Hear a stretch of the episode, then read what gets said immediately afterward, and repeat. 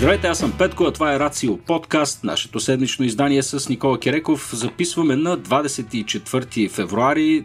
Ще разгледаме с Никола най-актуалното от светът на науката. Здравей, Никола! Здравей, Петко! Много ми е драго. Човек гледа ли Perseverance как кацна? Е, мисля, че почти нямаше човек на тази планета, който да не го е гледал, дори да не иска дори да не е било на живо, после просто всички медии го отразиха. Наистина това беше най-голямата научно-космическа новина през а, последните няколко години. И не е случайно, разбира се. Не е случайно. Знаеш какво ме кефи много, че става все по-кинематографично всичко, което се случва. Има толкова много камери с такова високо качество, че а, реално наблюдавайки го на живо или в последствие пък а, ако и някой компетентен монтаж се свърши с някаква яка музика, нещата изглеждат просто брутално, брутално яко. Така е, така е. Много се накефих, да. И вече начина на заснемане долави и съспенса, който е в контролната зала. Ако, ако забележиш, нали, до някаква степен дизайна на контролните зали е направен по начин да изглеждат готино на камера. Абсолютно, абсолютно. Еми, вече трябва, трябва да се продава науката по качествен начин. А, така че не мисля, че, не мисля, че, това е, че това е лоша тенденция. Напротив, намирам го за, за, за много готино, тъй като все повече хора се вдъхновяват и се кефят и естетически на това, което се случва. А пък знаем, че е важно науката да работи на няколко нива, особено те удре емоционално. Нали, Абсолютно. Така? И е готино да виждаш, че това, което беше фантастика за нас когато приемно в 80-90-те години, вече до някаква степен вече не е научна фантастика, ами се случва и на живо. Да, да, да. Видя ли, видя ли между другото стикерчето, че има стикерче с а, такъв фемили стикер, де се слага на колите с малки дрончета. Това видя ли го на, да, на самия мод? Да, да, да. просто, просто това... е пълен е дрона, изобщо смисъл пълен е мърсохода с някакви сантиментални елементчета, които mm. изобщо не е функционално необходимо да са там, но пък е доста готино всъщност, че се там. То, то това винаги по някакъв начин е присъствало в, е присъствало в космическите програми. Сега не може да се сети конкретно за някакви, а, за е, някакви неща през първата космическа епоха. И аз, аз ще кажа, за нещо. Curiosity, например, ровъра Curiosity, а, колелата, формата на колелата му е направена по такъв начин, че да оставя следа, на която да се отпечатват буквите, инициалите на Jet Propulsion Laboratory, JPL. И той така си оставя JPL. Гадове, JPL. и това, и, това, и, това, и това остава вечно. нали, в почвата е гати. Не, не е вечно, да. не е вечно, защото все пак има атмосфера, има да, това е метеорологични да, да, да. явления и се затрупват следите от робъра, но въпреки това да. Да, но а, спомням си, че още и в а, така първата космическа епоха мисиите Аполо а, и а, съответно съветските еквиваленти на, на всякакви там космически програми, а, съм чел доста такива дребни анекдоти за, за дребни а, емоционални такива артефакти, които са били вземани на борда на корабите а, или съответно някакви послания към а, бившия учител по физика, който казал... Какво беше, каква беше историята? Това спомняш ли си го? Май беше с Нил Армстронг, който казал, че а, нещо от типа на учителя по математика му бил казал ти а, ще завършиш по математика само когато кацаш на Луната. Ня- някакъв е такъв тип нещо и непосредствено след, след, след случилото се той му изпра, изпратил писмо съответно до учителя си, дали ами мисля, че това се случи. И така, някои такива неща.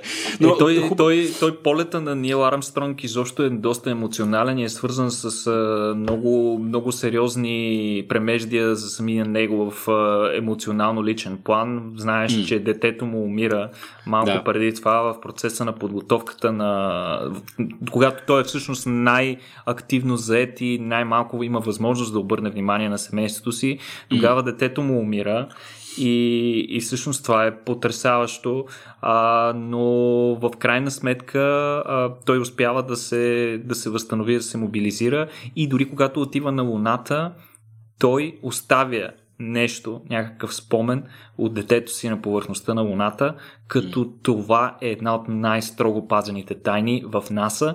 Мисля, че има само двама или трима човека, един от които е Бъс Олдрин, който знае всъщност какво е оставено. Това е нещо, за което той никога не е говорил след това. Вау, тук ме потреса. Искаш да кажеш, че сега дори да отделя 2 часа в ровене, най-вероятно няма да разбера какво не, е. нали? Не, не, не, това е една от най-строго пазените тайни и дори мисля, че има неофициална забрана да се говори или да се задават въпроси по темата. Ту, това е страшен тис, браво Никола. Направо сега, ще, сега ще ме побърка тая мисъл да му се види.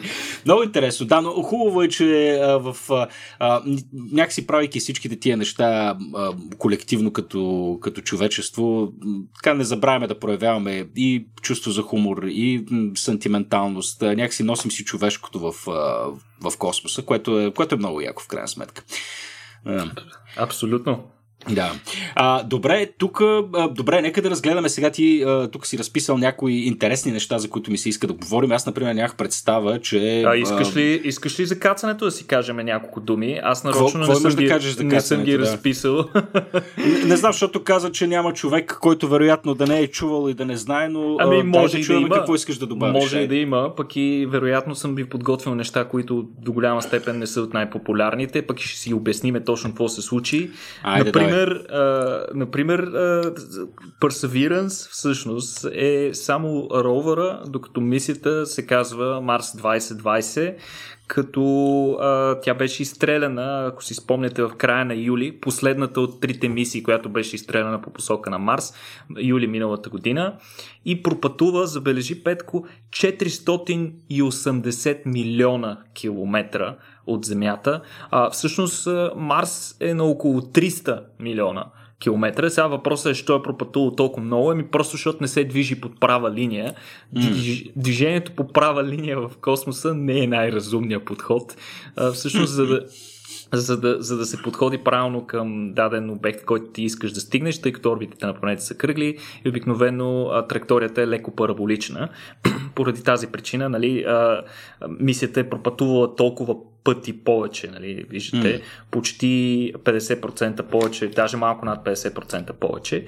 Пристигайки вече край Марс, към Марс в началото а, така, приземяемия апарат се е движил с скорост почти 20 000 км в час, между другото, 19 500 км. И какво всъщност се случи за, а, по време на кацането? А, всъщност а, мисията се отдели от апарата, който я транспортира толкова много милиони километри в откритото пространство на космоса и насочи своя топлинен щит. Той е, този апарат, в, докато е в космоса, има формата на нещо подобно на камбана, ако си го представяте. Mm-hmm. Насочи, насочи а, своя, а, а, своя а, топлинен щит към атмосферата на Марс, като тук е много ключово за навлизането в атмосферата на Марс трябва да се подходи под точно определен ъгъл. Ако ъгълът е по-голям, съответно пробата ще изгори. Ако е по-малък, тя ще отскочи от атмосферата като от батут и ще, от, и ще отлети в откритото пространство, пропускайки Марс. И а, след като започне да навлиза в атмосферата, този ъгъл постепенно започва да се увеличава. Тоест започваме все повече да се накланяме по посока на Земята. А, съответно, това е и времето, в което топлиният щит върши най-много работа. В началните а, в първите, първите километри в, в навлизането в атмосферата на Марс. Тя е много коварна атмосферата на Марс, защото е а, с а, а, гъстотата е около 1% от тази на земната. А, тоест тя няма да ни е достатъчна, за да намали скоростта достатъчно. Но пък за сметка на това е напълно достатъчна, за да загрее достатъчно а, апарата, за да го увреди или изгори напълно. А, за това се използва и въпросният топлинен щит. И вече от един момент на сетне ние вече нямаме нужда от него. Тогава той се изхвърля от апарата, използват се така наречените пироболтове. Това са болтове, в които има вграден извинявам се, има вграден а, лек експлозив, който се активира електронно по специално зададена команда, при което просто автоматично цялата плоскост се отделя, т.е. пробата изхвърли своя топлинен щит, който последствие ще се разбие на, на повърхността на Марс, а след това пробите, камерите, които са разположени от вътрешната повърхност, вече където е скрит на сигурно място ровъра, в този момент се задействат и започват да гледат към повърхността, започват съответно и да се ориентират Всичко това се случва автоматично. Това е най-интересното, че а, от, контролната, от контролния център те практически нямат никакъв контрол след като зададат, а, след като зададат сигналите за начало на процедурата. А, процеса на предаване на сигнала отнема между 9 и 11 минути, т.е. 9 и 11 минути е закъснението на това ти да изпратиш сигнал и той да достигне и още 9-11 минути да се върне до тебе, така че а, в случая хората в, контролната, в контролния център са точно такива наблюдатели, каквито сме и ние пред своите екрани. Mm. А, ние виждаме какво се случва на живо, но нямаме възможност много много да реагираме. Всичко това се върши автоматично.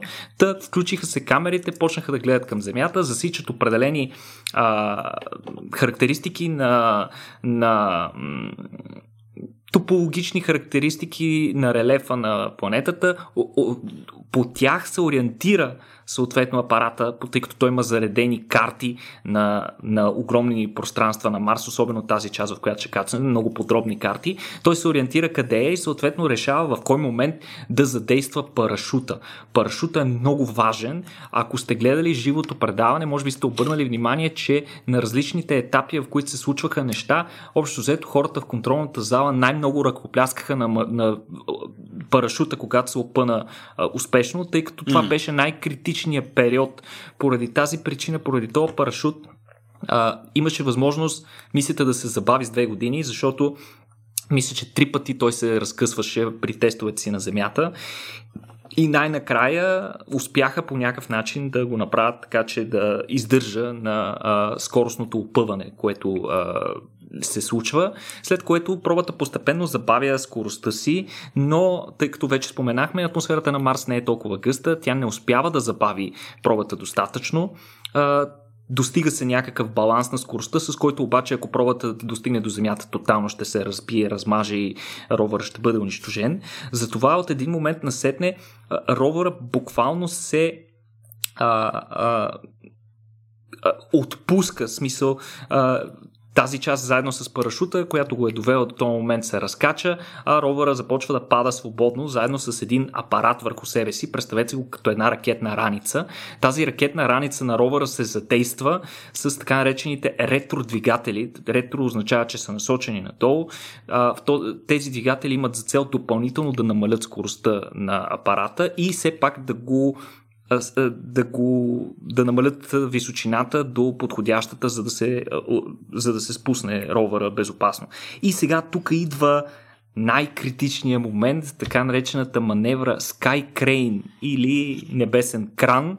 А всъщност то представлява точно това.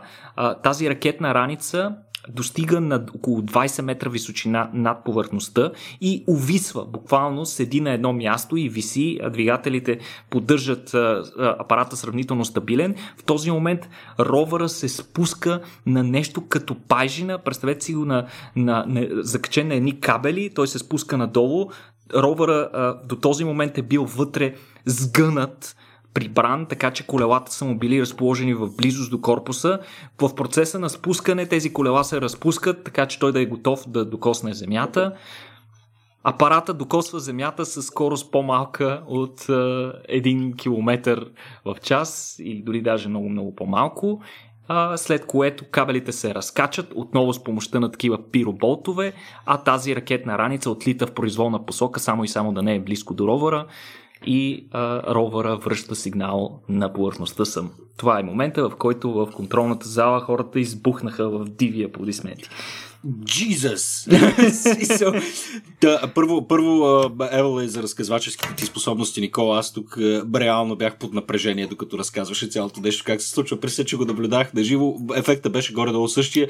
А, наистина, да не знам, впечатляващо техническо постижение. А, само описвайки го така, дори без човек да го вижда, а, вероятно всеки един от нас съзнава колко безумно трудно е да се направи това нещо да. на Земята, пък амо, ли, пък амо ли на Марс. Абсолютно. Виждаш сам колко етапи, колко моменти от цялата мисия може нещо да се прецака радикално и нищо да не се получи. В смисъл, да. буквално цяла, цялата тази последователност от действия, която ви описах, тя е свързана с доста повече пък микро, а, микродействия, за които не нямаме време да говорим, и буквално всяко едно от тези неща трябва да протече абсолютно безпроблемно, за да се случат нещата. Космоса е доста, доста, доста, трудно, доста трудно местенце. Замислям се, да, замислям се просто за предишните мисии, а, а, дали за така, съветските сонди на Луната а, или за така по-първите ни опити да касам на други планети, където нещата са били малко по-аналогови а, и все пак сме успявали да се справим. Вероятно не е чак толкова елегантно, да знам, представям си как се е изтърбушил а, модула Луна сега, без, без да знам естествено детайли, а, но се чудя, а, а, видимо се увеличава комплексността на типа а, операции, които се опитваме да извършваме. И често казвам, не мога да си задам, не мога да си отговоря на въпроса защо то става се все по-сложно. Ясно е, че а, примерно този бровър е достатъчно, до, достатъчно сложен като, като идея, но а, защо пък тази мисия беше далеч по-комплексна от предишните, примерно? А, не, не, не знам какво се случва там. Е, не, не. По, по своята сложност е абсолютно а, равносилна с а, мисията на Curiosity, на mm-hmm, предшественика ровър. В смисъл всичко протече по сходен начин, като даже тук имаше и нови технологии, които улесняваха процеса на кацане и го правяха много, по, много по-точен, много по-прецизен, тъй като това беше необходимо, тъй като Curiosity кацна в една сравнително равнинна местност, където нямаше чак толкова много опасности, докато а, в а, кратера езеро или джезиро, mm. а, където а, кацна Perseverance. А, там е, ситуацията е много различна. Има буквално гигантски скали, които са сравнително начесто разположени там а, на това място. Ние конкретно там искахме да кацнем нещо, защото е лесно. Mm. Точно. But because ще... it's hard. Точно That's... така. Ние и го избрахме това място because it's hard, защото там е а, всъщност е разположена една а, речна остатъци от от речна, широко речно легло, а, които, т.е. река, която се е вливала в а, нещо като езеро, някакъв събирателен басейн с диаметър 45 км. А, там съответно покрай тези неща има доста не е много равнинна а, местността, т.е. в много по-низки а, граници на разделителна способност на кацането трябваше да го направим и затова се включиха и нови технологии. Но иначе това, за което ти говориш, а, трябва да кажем, че има а, фундаментална разлика в апаратите, които се приземяват в момента, спрямо тези, които са използвани в миналото. Примерно има съществена разлика от това ти дали ще приземиш един много прецизен а, и а, ровър пълен с, с всякакъв тип научна апаратура, всяка част от която е, е доста чувствителна и силно а, съответно чуплива. И това да приземиш просто а, една метална наковалня, която трябва да оцелее, колкото да предаде някакъв сигнал, кацнахме и да замери две-три неща на повърхността. В смисъл, а, необходимостта да пращаме по-чувствителни инструменти и съответно налага и доста, доста по-сериозни стандарти за mm-hmm. начина на кацане и го прави по-трудно. Mm-hmm. Да, но, но, но е факт, че вече като сме го правили веднъж успешно е доста по-лесно. Да, да, със сигурност. А, окей, а, сега ясно е този, а, излишно е да казваме неща, които сме повтаряли хиляди пъти, че подобни мисии а, стимулират не само науката, но и начина по който те биват представени в днешно време, както казахме в началото, вдъхновява и страшно много хора да поглеждат а, все повече нагоре. А, в този смисъл а, виждаме и тази тенденция, която върви паралелно с развитието и на така, на, космическия, на космическия туризъм, все, все повече граждани да имат достъп а, до космоса по един или друг начин. Сега, за съжаление, нещата все още са такива, че не позволяват хора като мен и теб, Никола, да отидем. А, но а, хора, хора богати или хора, които пробоно се качват там, те, защото са го заслужили, а, ще се качват все повече и повече, като а, следващото нещо, което предстои, което е малко по-значимо всъщност, е а, това, че ще имаме а, така хора цивилни, комерциални, а, една комерциална мисия до Международната космическа станция. А, това не знам дали се е случвало до сега. Мис, е, е, мисля, мисля, че имахме няколко космически туриста, но на станцията Мир, така ли беше или се бъркам? Не, всъщност и на Международната космическа станция си е имало такива частни туристи. А, новото на това, което се случва, ние между другото го споменах споменахме в един от подкастите си за началото на годината, където говорихме за най-важните неща в космоса, които се очаква да се случат тази година. Това беше mm-hmm. едно от тях. Каква е разликата спрямо предишни туристически мисии? Ами разликата, че това е първата изцяло комерциална мисия, при която частна компания организира всичко а, без прякото участие на космическа агенция. А, това е наистина революционно и то действително проправя пътя за един доста по-регламентиран а, космически туризъм, ако можем така да се изразим. Сега вече дали тези хора са нормални и случайни, ще оставя на теб, Петко, да прецениш след като ти разкажа за какво става дума. Mm-hmm. А, въпросното нещо е инициирано от компанията Axiom, а, която е една от най-големите космически компании, която оперира апарати и неща на Международната космическа станция. А, мисията се, ще се казва AX-1 и предвижда изпращането на четирима човека и те фактически обявиха буквално преди седмица и нещо окончателните участници, които се очаква да пътуват на там. А, те ще бъдат в много интересен състав. Единият ще бъде самия вице-президент на а, Axiom. Е, а, си хас да не се набута.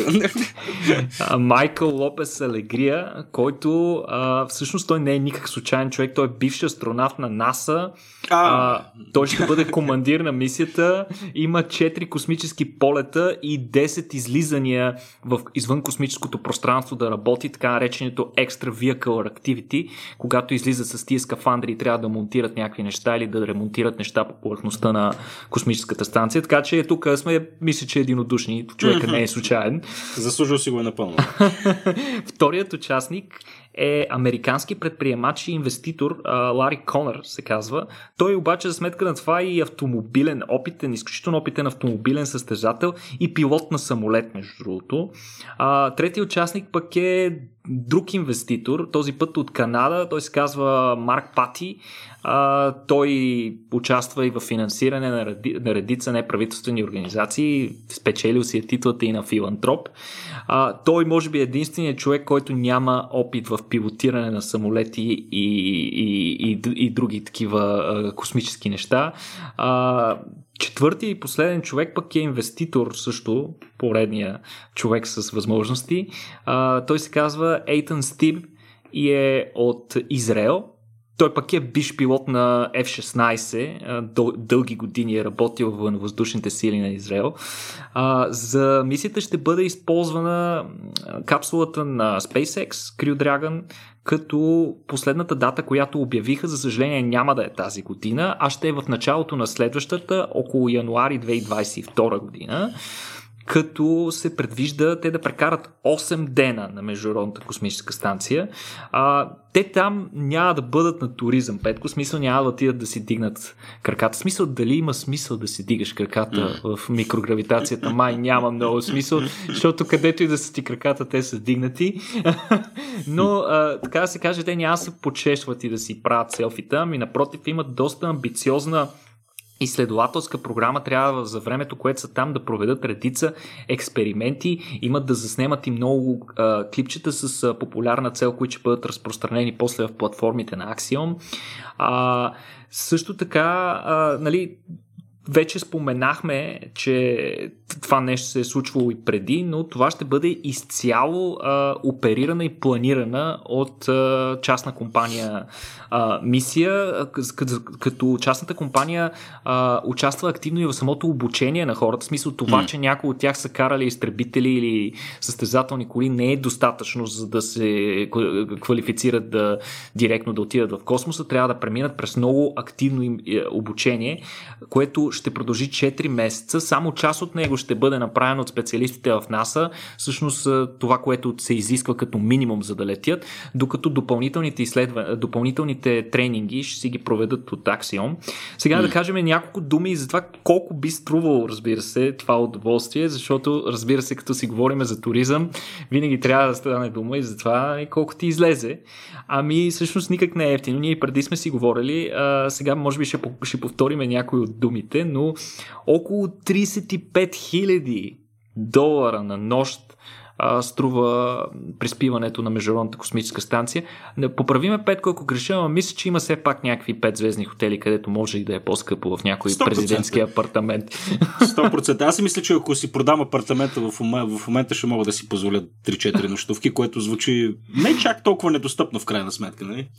Абсолютно. А, като, а, като тази сума, между другото, включва а, 11 250 долара на ден за животоподдържащи системи и 22 500 долара на ден за храна, въздух и а, оборудването, което ще се използва. Пак е, по, пак е по-ефтино от минибара на някои хотели. много интересно, между другото, НАСА защитава много ревностно времето на астронавтите си на Международната космическа станция, защото те там работни им ден е повече от 12 часов, имат изключително строг график за това какво да вършат в космоса. Между другото, даже на, а, може би някой друг път бихме си говорили за това много интересно, за първия бунт в космоса, който е направен от а, космонавти на една от предишните а, станции, мисля, че се казваше Space Lab, където астронавтите били толкова уморени и съсипани от чудовищния график на неща, които трябва да правят, че си харесали един ден и спряли връзката с... Стачка! Да, казали един ден почивка и правили неща за себе си, като това било единодушно решение между всички астронавти, че просто те били толкова съсипани, че не може ли повече да продължават така, спряли връзката с а, контролния център, а след един ден си я възстановили между другото връзката и, и достигнали до някакъв компромис с, а, с а, операторите. За съжаление, това нещо а, то се отразило цялостно на, на планирането на графиците на астронавтите в бъдеще, но пък е коствало много на тези астронавти. Нито един от тях никога повече не е полетял в космоса, след като са се върнали.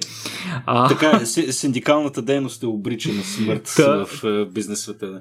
Та, това щях да, щях да кажа, че толкова добре си пазят графиците на астронавтите да не ги натоварват повече, че mm. има чудовищна сума за времето, което отделят астронавтите вече в орбита, за да ги обучават допълнително тези частни лица на някакви mm. неща, като да те учи астронавт в космоса ще струва 17 500 долара на час.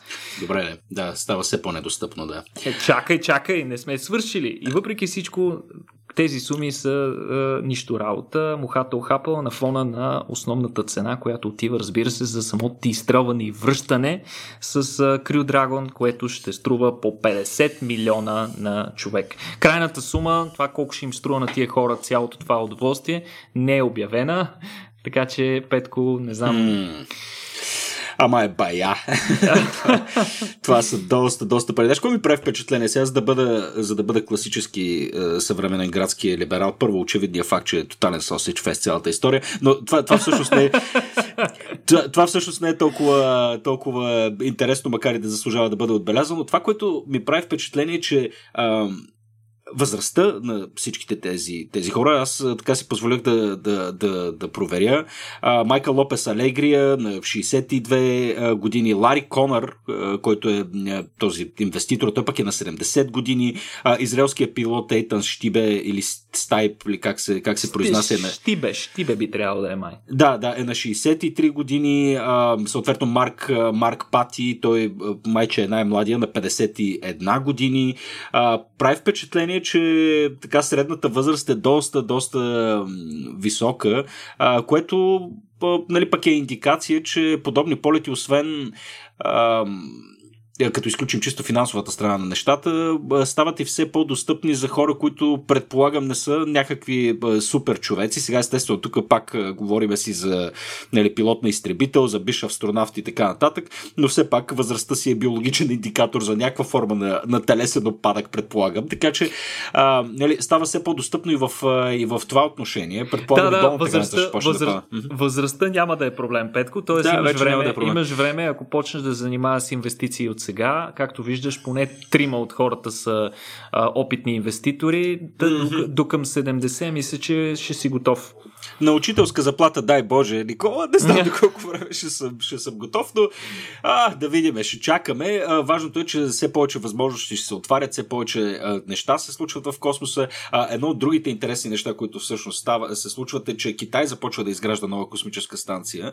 А, разкажи за, за това нещо. Ами то беше въпрос на време. Трябва да кажем, че Китай а, още от процеса на планиране на Международната космическа станция беше автоматично изключен по воля на НАСА и на американското правителство от всякакъв тип колаборация, свързана с а, а, въпросната станция. Така че а, китайците а, нямат такъв свободен достъп до такива станции. А, Те... а, а защо? Между другото? Ами това е много интересно. Вероятно причината е чисто политическа. Трудно е да се коментира точно каква е, но знаеш, че отношенията между САЩ и Китай винаги са били на доста активно конкурентни.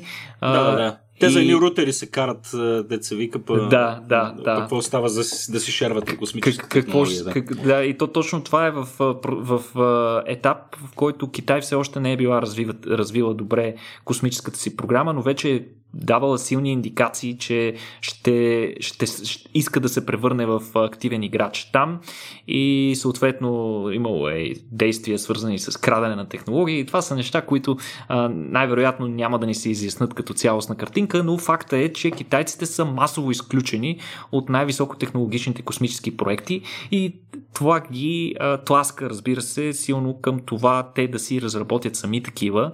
А, преди, а, мисля, че няколко години те дори имаха оперираща а, космическа станция, която обаче нещо явно не беше много сполучлива, защото в крайна сметка я бутнаха а, и тя изгоря в атмосферата. Смисъл, а, се от нея поради някаква причина, вероятно им е струвало прекалено повече пари, пък нещо не е било много добре сполучливо, но новата космическа станция ще бъде а, абсолютен факт. Новата китайска космическа станция ще бъде факт. Те вече оповестиха, показаха готов първият модул. Новата космическа станция на Китай ще се състои от общо три модула.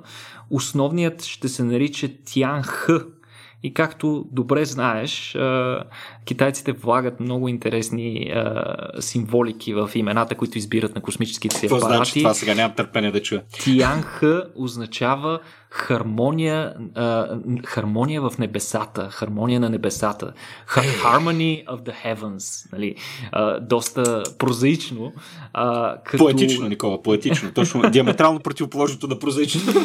да, да, да. Иначе там се предвижда да живеят до трима астронавти за период от 6 месеца, т.е. равносилно е горе-долу на периода, който изкарват хора на Международната космическа станция момента. Т.е. стандартната ротация е сега е толкова, 6 месеца. А, общо, когато се построи изцяло, станцията ще бъде около 20% от масата на Международната космическа станция, т.е. около 5 пъти по-малка, но въпреки това ще бъде оперирана изцяло и преференциално от Китай. А, сега този първи а, модул, а, тази първа основната част въпросния модул Тянх е много важен, защото фактически там ще се а, той ще осигурява захранването и предвижването на цялата станция, т.е. там ще са всички тръстери и така нататък.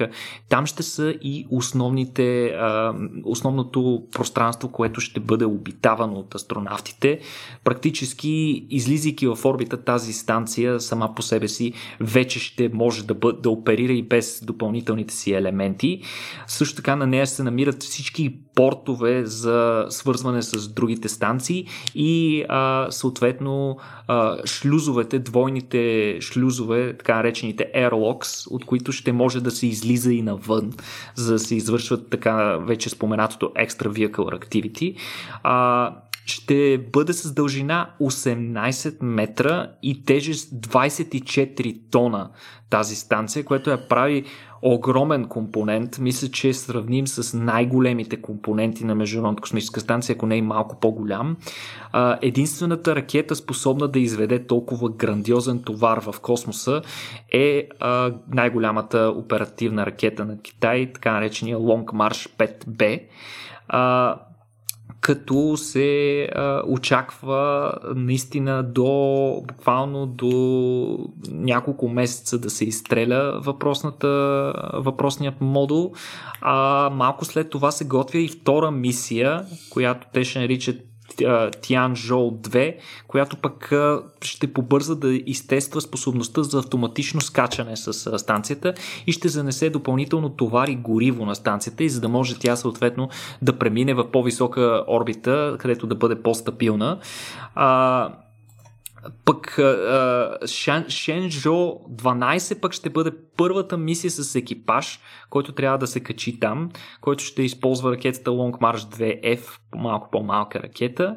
А, това също трябва да се случи тази година. И вижте колко амбициозна е китайската програма. Просто те предвиждат а, през тази и следващата година да извършат общо 11 мисии на новата си станция, която все още я няма, като три от тях ще бъдат свързани с извеждането на общо трите модула а, ще има 4 товарни мисии, където ще се качат апаратура, техника, оборудване и гориво на, на, на борда и 4 пилотирани мисии, т.е. първите а, ротации съответно с а, астронавти, които ще тайконавти, извинявам се, mm-hmm. които, които ще живеят на борда. А, аз съм ти качил, Петко, тук една снимка на, завършената, на завършения модул. Той изглежда наистина доста, доста впечатляващо, на фона особено на един китаец, който го гледа така залисано в долния ляв ъгъл. Ние ще прикачим, разбира се, всички тези неща, хората може да ги видите, но наистина а, на фона на традиционно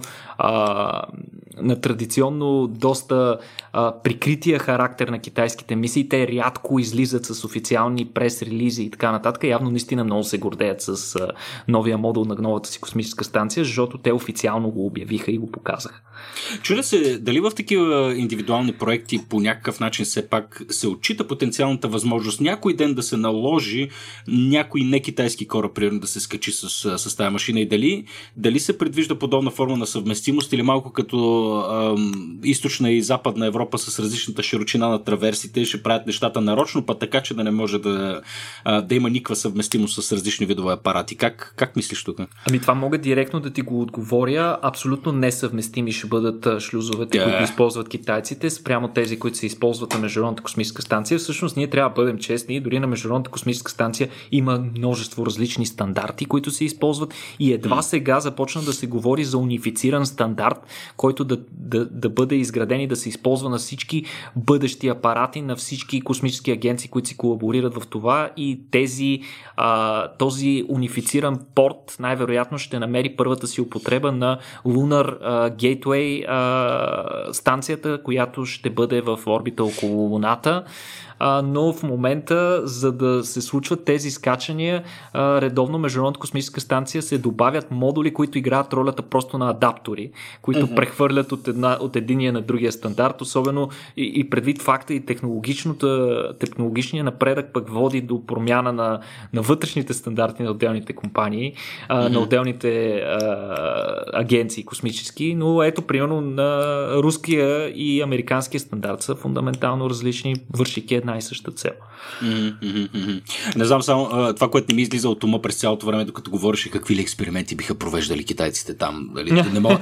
Ами аз не мога да си избия от главата този момент в, в филма Gravity, в който Сандра Бълък вече е изпаднала в тотално безпомощно състояние, рейки се в космоса. Успява някакси да се свърши с китайската станция, която също обикаля в орбита. И първото нещо, което чува оттам е бебешки плач. Спомняш ли си го това? това, което чува е как един китайски астронавт се опитва да приспи едно бебе. Нали? Да, да, да, да. да, ми, да, спори как настръхнах от цялото това нещо, от, е, просто от ужаса и говорейки си за намаляващи, за, за така по, все по-широките стандарти по отношение на възрастта, нали, че а, не знам. Не, иначе, иначе китайците изглеждат много френдли. Те смятат за пореден път да използват собствените си технологии в а, сферата на дипломацията. Обявиха mm-hmm. малко по-рано, че ще приемат кандидатури за провеждане на всякакъв тип експерименти на борда на тяхната завършена станция, когато това стане факт. А, така че те се отварят към света, поне по този начин го демонстрират, казват, че просто е необходимо учените, които искат да проведат нещо, да кандидатстват и ако бъде одобрена тяхната програма, дори част от нея може да бъде дофинансирана и от а, Китай. И се закълнат във вярност на Си Цзинпин и на Китайската комунистическа партия. Да, това в момента се случва в Конг Конг. Не знам дали знаеш, че всички граждани следва да така се закълнат на ново и някакви, О, някакви подобни неща. Не. Да, извинявам се тук за, за неприятния сегвей, но да, някакси двете неща, когато вървят паралелно. А, както и да е. Добре, да като си говорим за космически новини, Никола си спомням и така все още ме тормози този въпрос и аз редовно си те питам. А, понеже си спомням колко значителен момент беше това, аз вече съм го казвал не веднъж, когато чухме първата новина за, за открития фосфин на Венера, как аз и детето ми пътувайки в колата си, се зачудихме дали пък това не е момента, в който за първ път научаваме за възможността също органичен живот на друга планета. А, оказва се май, че май не е съвсем, май не е съвсем така, ама все пак да питам, какво става с този фосфин на Венера, бе, Никола? Че много се вълнувахме по едно време.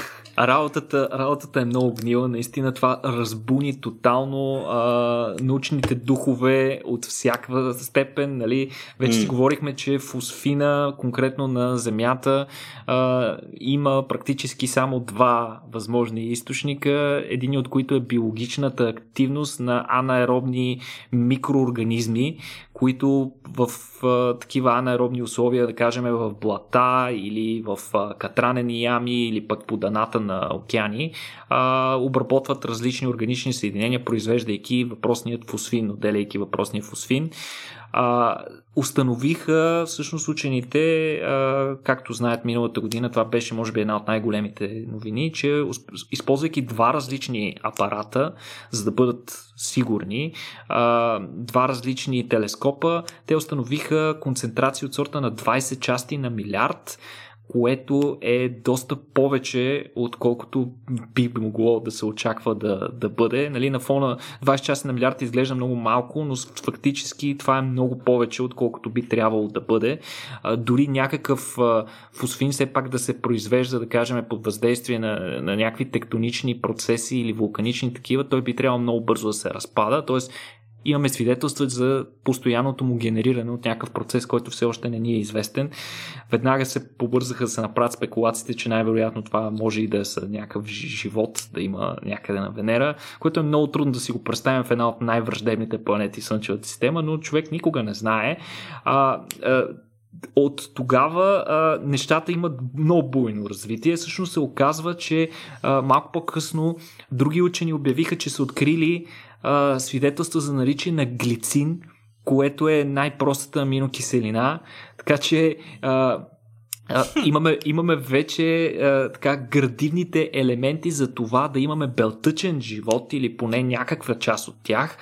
А, малко по-късно други учени пък претендираха, че са, а, че са засекли фосфина още през 78 година, 1978, но никой не би обърнал внимание. И тук вече започна а, голям, голямата битка между различните учени привърженици на, на различни теории по въпроса. Излязаха много бързо допълнителни изследвания, а, които пък три поне такива изследвания, които не намират абсолютно никакъв фосфин.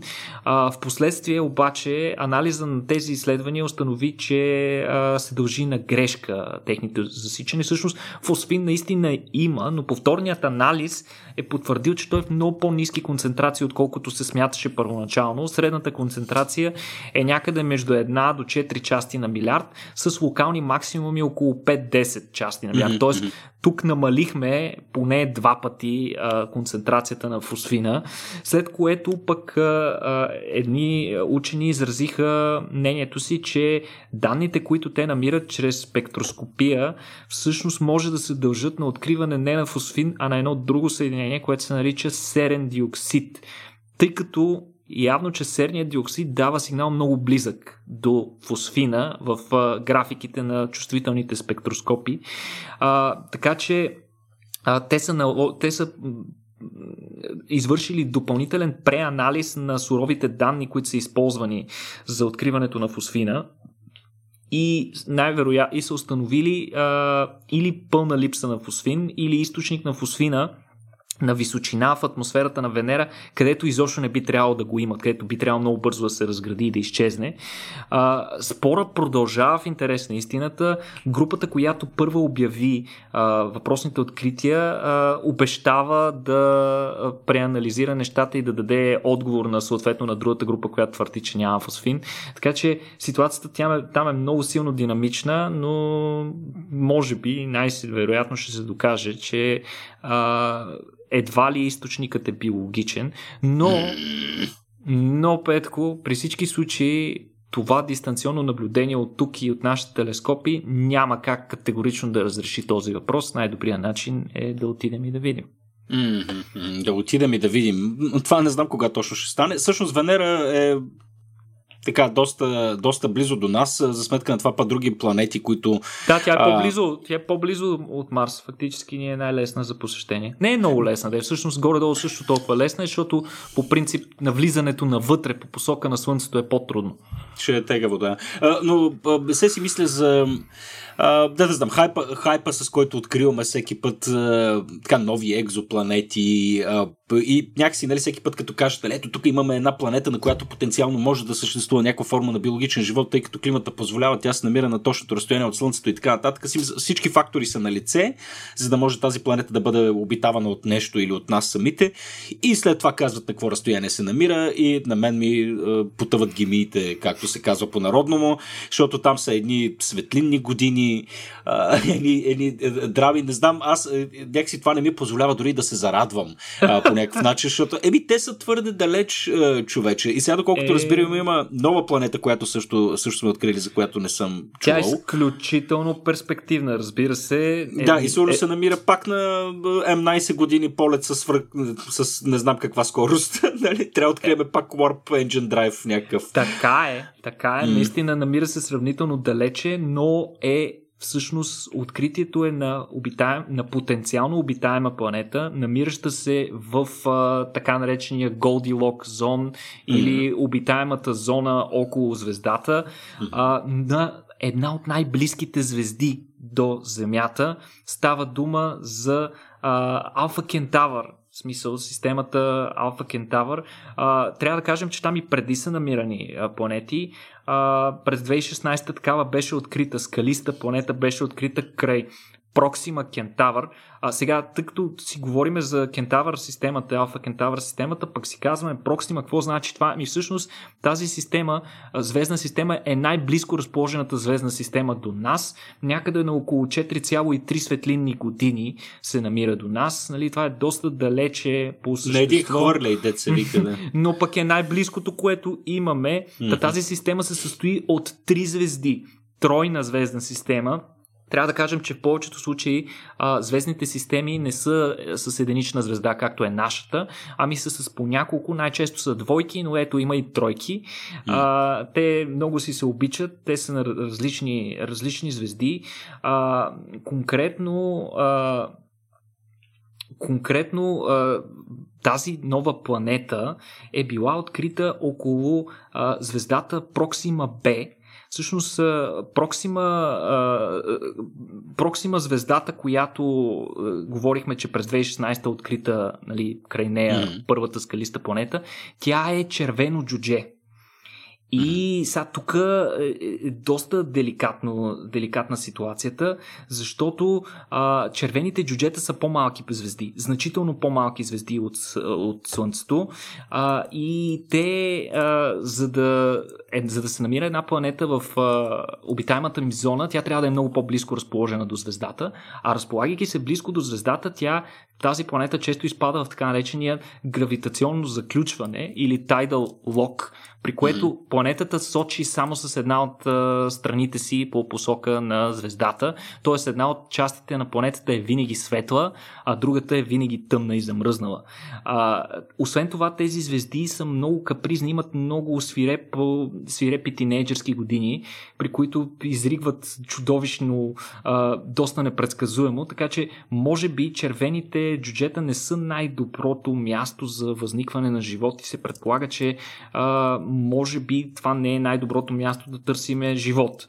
Но пък другите две звезди а, в системата, те са А и Б, а, са подобни на Слънцето. Новата планета, за която исках да спомена, която всъщност откритието беше обявено буквално преди седмица, е Алфа Кентавър е А звездата, която е изключително подобна, също такова жълто слънчице като нашето и съответно на, в а, горе-долу а, равно разстояние на това което е между нашето Слънце и Земята, между една и две астрономически единици, като една астрономическа единица е разстоянието между Земята и Слънцето в момента около 150 милиона километра.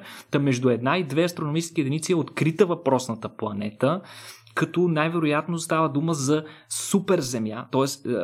скалиста планета, която е няколко пъти по-голяма като диаметър от а, Земята, вероятно с размер малко по-малък от този на Нептун, но пък а, не се знае. А, разположена там тази планета, а, това означава, че ако има и атмосфера, вероятно на повърхността и може да има и течна вода.